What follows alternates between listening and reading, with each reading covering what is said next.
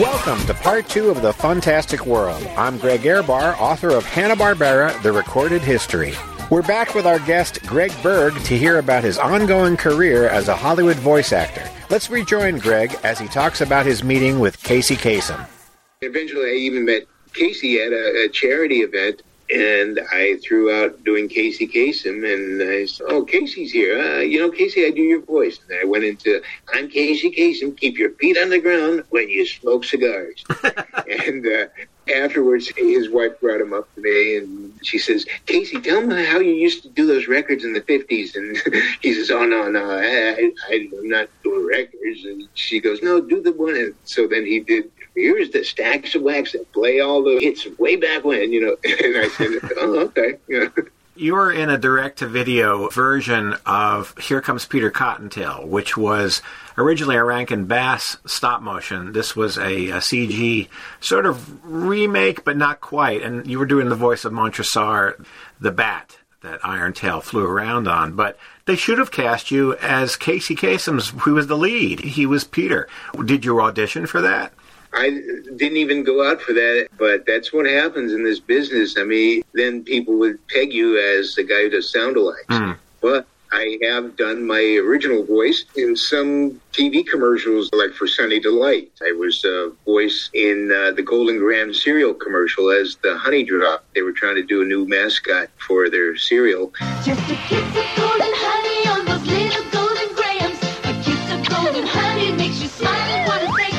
tastes like honey graham crackers, crispy, crunchy all the way. Oh yeah, it's gonna be a golden grahams day. Tastes like crisp little honey graham crackers. Made to stay crispy and crunchy in milk. Part of this good, nutritious breakfast. Just a kiss of golden honey makes you smile while you say, oh yeah, it's gonna be a golden grahams day. Cheerios had the honey bee, and I was a honey drop that skate around on a skateboard, and the kids singing and giving high fives and all that kind of thing. Then the late '90s, I was the voice of Kikkoman for Kikkoman teriyaki sauce. Here's a way to please the entire family. Start with roasted garlic teriyaki from the expert. Add chicken, oregano, and ta-da! Make an original with Kikkoman, the original teriyaki. Oh. And that commercial ran like crazy on cable at the time, done by Will Vinton's studio. This was a claymation character. And then after three years, I heard from the commercial people that said, we're not doing it any more of these. And I thought, was it something I said or something? And then they said, no, they had a new president of the Kikkoman company, and he didn't think animation uh, is good to mix with the food product. And I thought, well, uh, it didn't it didn't work well for Pillsbury, did it? But it was about that time. They didn't have the Pillsbury Doughboy saying much anymore since then. And so I think it was a trend that started. All it would take would be somebody very high up saying, I don't like the color chartreuse. And it's like, chartreuse is out. Take out chartreuse. He won't want it. We'll, lose our campaign. about right. Well, something was going on. But the looping thing is very interesting in a lot of ways. One is that some people are taken aback somewhat when they learn that in classic musicals somebody else was singing. And at a long time it was a secret. But then with the dawn of Marni Nixon and people like that and Bill Lee, it became well known. Even in animated features like Mulan and Aladdin, they would have a separate singing voice and a separate talking voice. That's what Henry Corden was originally with Fred Flintstone. But for some reason in live action, they're taken aback that, oh my goodness, Christopher Plummer isn't singing. How could they do that? But it's no different than their voice being looped and you aren't supposed to be aware of it. It just enhances the film. You don't always see them when they're driving that second unit. They're not in those cars most of the time, or it's stunt people or stunt doubles. When you see closes up of hands, it's not necessarily those things. So it's a motion picture, folks. And whatever makes it better, I would think that having a fine vocalist uh, singing your song for you is better than everybody making fun of how poorly you sing or that you were auto tuned forever. Deborah Kerr was very smart. She made Marni Nixon her partner in the character, and they acted it together. It's all part of the art of filmmaking. But when it's really well done, it's the way you do it. You know what I noticed when you did Augie Doggie, and this is what goes back to the uh, way a voice actor acts You said you can do about five different voices, but you vary them. Augie Doggie is nothing like Elroy, and he's nothing like the other little kid voices. Augie has a certain childlike quality. Elroy has a sense of wonder. Chilly Willy, you know, that's the voice too. But it's not the same tone, it's not the same person. Sure. No, and getting back to Rich Little, he revoiced a lot of Tony Curtis in Some Like It Hot. Yeah. And he's not doing the Tony Curtis impression he would do on the Merv Griffin show. He's doing Tony Curtis performing. Yeah, if I'm playing around on stage, I would do takeoffs of the character, but you would know it's them. But if I were to do the actual voice, I, you know, like Don Knotts is another one that comes to mind. I could basically do Don Knotts uh, from Andy Griffith's show, right? Not like this. But if you try to do him from Three's Company, well, he's like this, uh, Mr. Furley, you know? Yeah. You mentioned Jerry Lewis. It's like the Nutty Professor. There are two Jerrys. There's, you know, we knew that there was a, uh, uh, we had a comedy in the love of the thing, and then there's a ah, ah, ah, Jerry. You know, there's two different Jerrys. Right. Sometimes I see the impressions, and again, impressions is acting like, but it's not uh, recreating, which is the art that I'm involved in. Another uh, pretty high profile dubbing you were mentioning earlier about having to take the naughty words out when Smokey and the Bandit was on CBS. That got a lot of press because Jackie Gleason's character was like every other word. And when it was on, and I knew it was Henry Corden doing his looping because he sounds so much like Gleason. Also, Joe Alaskey uh, had done some things for Gleason. It- It's like if you catch it because you know voice acting, cool. But if you don't, hey, that's why they do it that way. You got to know Henry Corden fairly well. I knew Henry Corden when I moved into town because he was one of the interviewees on the celebrity talk shows I did back in Ohio. And we would have lunch, dinners, and things like this out of uh, respect and uh, being a friend with him. I wasn't going to be there to say, hey, I do your voice and I want to do that character if you can't. I'm not pushy like that. Towards the end of his life, when he couldn't do certain voices anymore, he did recommend to somebody casting and advertising to replace him for the Fred Flintstone voice for future commercials. And I'm a mid to light voice. He's a bassy voice and big guy and all. So I did try for it, but again, I couldn't touch what he was doing. Mr. Spock! My search for something super chocolatey has led me here. Must be my delicious Cocoa Pebbles. Fascinating. They're yours if you take me on the Enterprise. Mmm, mega chocolatey taste. Feed me up. Dino. Barney, my pebbles. Warp speed ahead. Those Cocoa pebble cereal part of this breakfast. It's very nice that Henry Corden suggested you for Fred, whether or not you thought you could, but you can do a uh, deep-ish voice. Alan Reed's version of Fred wasn't as deep as Henry Corden's was. There are people who, in voice acting at least, it seems, who do recommend one another. Say, that's not really mine, but I know somebody who. It seems like there is a little bit more of a kinship in that way. Do you find it that way, or is it pretty fiercely competitive? Well, I do know people that are regular voice matchers and all that. So there are those out there that might even these days say, hey, if they ever need somebody like a Robert Downey Jr. or something like that. But again, I did Kiefer Sutherland where they auditioned for it and I matched what they needed. I was on Fame and Chips doing a lot of looping and ADR work. Uh, I did The Simpsons for six years, five or six years. It was just like Greg do this radio guy and then do a homeless guy and a security guard. on Night Court, they were doing an episode where they had a flashback to one of the characters uh, when they were on the Vietnam War during a Bob Hope show. They wanted to create something that Bob Hope was there in the background or on stage, and they hired me for it because they needed a young Bob Hope. I think it's fascinating. And let's also talk about what you've got coming up. Okay, uh, the last project that I was on that people heard me on, at least, because sometimes you do behind the scene things, test tracks of things, uh, was a show called White House Plumbers that was on HBO. It's a story about the Watergate incident going on. Uh, John Dean and Haldeman and all these characters. And I was the voice of a 70s newscaster talking about today in Washington. Right after that, the strike took place. And so we were all trying to get back up on our feet to try to get more theatrical work and all that. So right now I've got podcasts and appearances. And I also do the convention signing this past November. I was at the Loscon, which is the 46th uh, science fiction convention they held in Los Angeles, and I gave three talks talking about success as a voice person or multi-voice work, things like that. So yeah, I'm all around uh, open for business. These normal voices in animation is a whole other business to talk about. It still sticks with me that they're using average voices or not silly voices in, a, in an animated situation. Okay, it's up to whoever's buying the product, I guess, or the ad. But it gets me when comparing it to something silly for an animated character, not just a guy talking.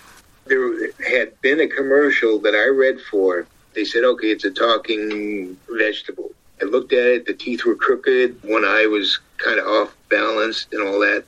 And uh, he's supposed to say, hey, why don't you try this kind of food, you know? Well, the commercial comes out and it's somebody saying, hey, you going to cook that? Why don't you try some of this? and I thought, that's just like a guy in another room. What? Yeah. It's not a talking vegetable. What is it? But that's what they went with. That's an interesting aspect. Honestly, it, all creative arts go in trends, whether it's movies, TV, music, and advertising. In a way, what you're describing is the way the early 70s was. Because uh, I don't know if you ever saw The Point, which is a beautifully done feature film made for television. It had Harry Nilsson music in it, and it had people like Paul Frees and stuff, but they were all directed to play it super underplayed, super low key. Um, and Fantastic Mr. Fox was done that way. Between the celebrity voices and the professional voice actors, they were playing it very mellow. That was very 70s to me because I remember the R.O. Blechman cartoons on some of those were the 60s, the John and Faith Hubley things. There was this trend away from funny voices, but it all turns around and comes back, and there's a place for both. There's always a place for both. And it's also helpful when you're doing a read that they let you know we're looking for this type of thing so you don't get blindsided. But I think you're capable of both of those things quite well. That's why I covered myself from knowing what my real voice is and where to use it. They will tell me occasionally, uh, say, we don't want a silly voice here or there. Yeah. And that's fine. I listen to what they did. They test them, they focus group them, and that's the latest thing now. But it was like that in the 70s. All print ads ended in a period and were in lowercase letters. And in the 50s, everything ended in an exclamation point. So what goes around comes around, you know. They'll tell you don't do it so cartoony, and then that cartoon that's been out called Cupheads, they were doing it in the Fleischer type of genre. Of Yes, yes, that's my whole point is that you don't know what's coming down the bend. You really don't really know. And then everybody, if something is really huge, they'll all jump on it, and then suddenly that's the way they're all doing it. So it's very hard to predict, but that's part of the adventure, I guess. No, this is yeah one of the aspects of doing voices and being in it, uh, devoted to this as much because doing Fozzie Bear, baby Fozzie Bear, eventually that led to me doing the grown-up Fozzie when Muppet Babies turned into Muppet Babies and Monsters, and they would have an animated Kermit and Fozzie walking down the street, the older versions. And this is all good information for aspiring voice actors that you have separate resumes or you alter your resumes depending, or do you have, I do these straight voices, these are my character voices. I, I do add, depending what they're looking for, because sometimes they'll say, well, we only do commercials. And I'd say, well, do you do animated commercials and that? So if they need a resume, I have a basic theatrical resume of shows I did on camera and then an addition of the animation shows. Uh, these days, whatever resumes are, some people say resumes. What's that? Yeah. But I stopped listing my voice alikes once I hit 100. And when we talk about multi voicing, I do those 100, but then if I did a slight accent to them, that's another 100 voices. hmm So at least they know they're going to get somebody who can do this. I've gotten a lot of compliments from studio engineers that said, "Well, you came in here and you didn't say, wait, let me try it again. Let me do this." And I say, I go in there. I said, "Here's the voice," and I give it to them, and they say, "Well, that cut out uh, a- good hour of editing time for us to play with it and do this. Just give me the direction, and I'll take it." And maybe we'll discover something too. So it's a interesting business to me. I mean, there's so many uh, small rooms you can go into, like you're doing your show here, with subjects that I, I haven't heard anybody else do. Do you ever go to auditions where there's somebody, some director or lofty, legendary person that kind of is intimidating to do the voice in front of them?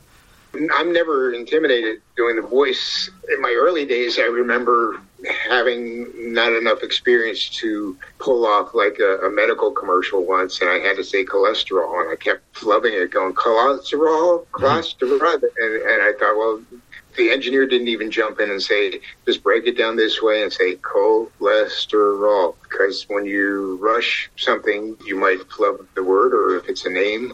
So that's all in the prep now uh, ahead of time. If you're going to say these words, know what they are. You've been very open about how you approach the very roller coastery kind of career this is because you you never know from one to the next, but you've worked steadily. And for those who are considering this career, how do you deal with what you just said? You don't always know why you didn't get it. You're not always going to get everything. How do you move on and just keep going?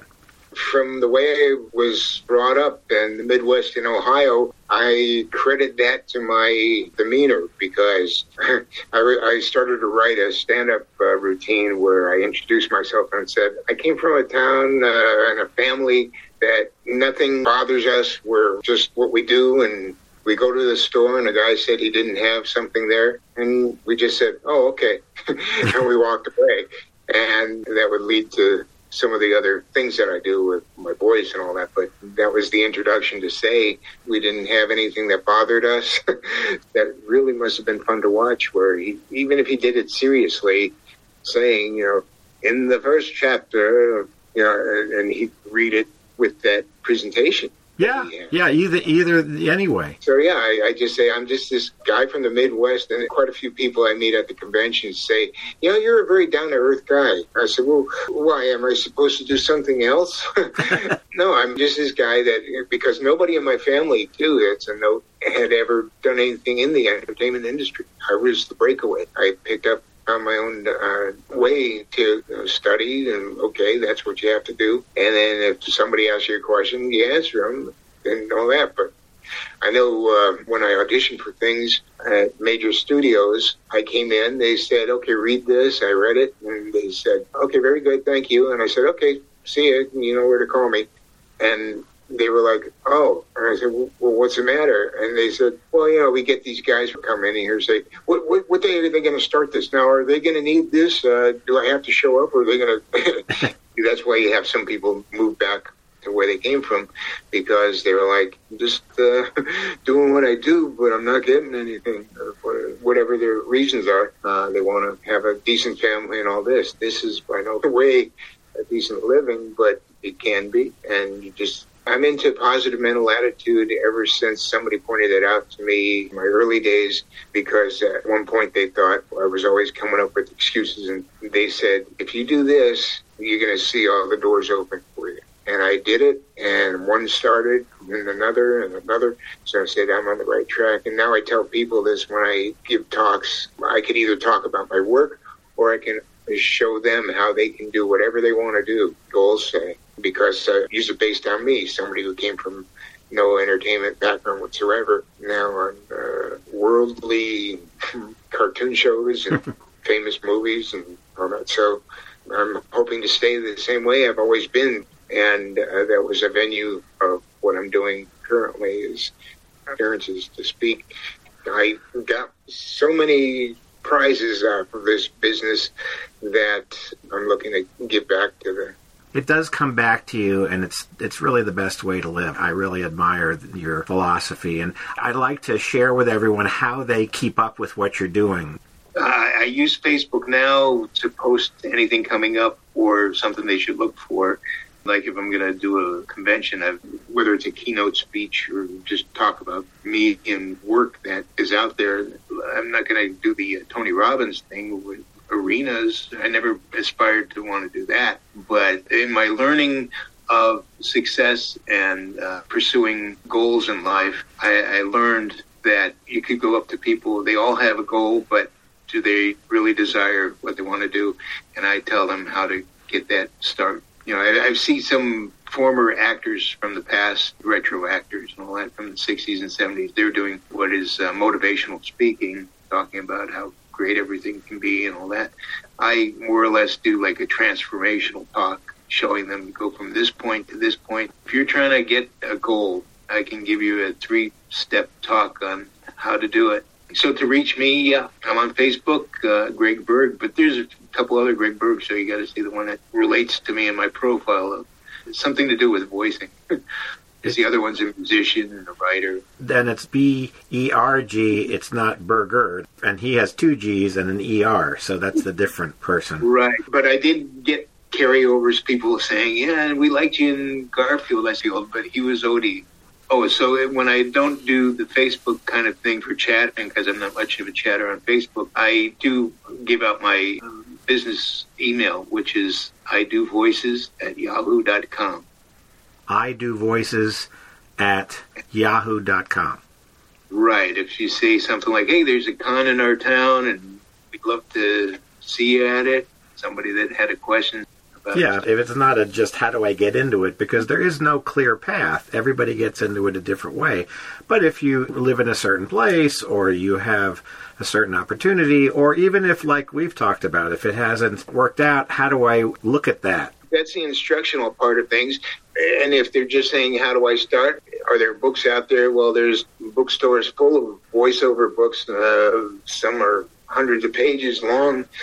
Yeah. I, I, I just encourage anybody with a talent to see where it takes them. And Mhm. sometimes you will make money off of it, and sometimes, uh, who knows, you might just be that one voice that somebody needs and always go to you for it. Well, a lot of it is tenacity too. Like we were saying before, you fall into the net, or you learn to roll, learn how to fall, as much as you learn how to grab the next trapeze. Right, and I learned it somewhere along the line, or just felt that from inside. And I work from inside. What encourages me, like I say, where I hear a voice, and then I say, "Hey, I'm going to try to work on it." I don't know if you know who David Brenner is. This is Of really course, yeah. Oh, he was a very popular comedian, and uh, I have a tendency to imitate comedians just because it makes me laugh. It took me three months to finally mix and match and listen to him and play it back, and it wound up coming out like this. Hi, this is David Brenner. You ever notice this? You do this in the morning when the radio alarm clock goes off. You ever reach over and put the snooze button on? You ever do that? Yeah, that- that- and then I eventually met him, and one time somebody put me on a radio together with him to do back and forth. And I, I even did one of his jokes to him, where I said, "I was on a bus, and a guy comes up and, uh, and he's saying, "You're funny, you're funny." I said, "Oh, thanks. I thought he saw me on TV." Turns out he went up to everybody on the bus. You're funny. You're funny. I'm the only nut that talked back to him and said, thank you. we did that joke. And then he goes, well, I was on a train. so get the approval at least. I'm hearing Mr. Jinx in there too. Nah, basically, uh, yeah, he's more in the back of the throat, kind of maybe even like Kermit. He's one of my favorites. Uh, Jinx is a great character. Oh, those two nieces are gonna be the end of me yet. Oh well, you know, I really do appreciate, and I think everyone listening appreciates not only your talent but also the person that you've shared in this interview. So I want to thank you and wish you all the best. And we'll be looking, looking and listening for you. And, and thank you very, very much for being on our podcast. Well, thank you for having me. I, I'm to me, it's all over the place. Uh, it opened up like a flower, saying, "Okay, we went here and there."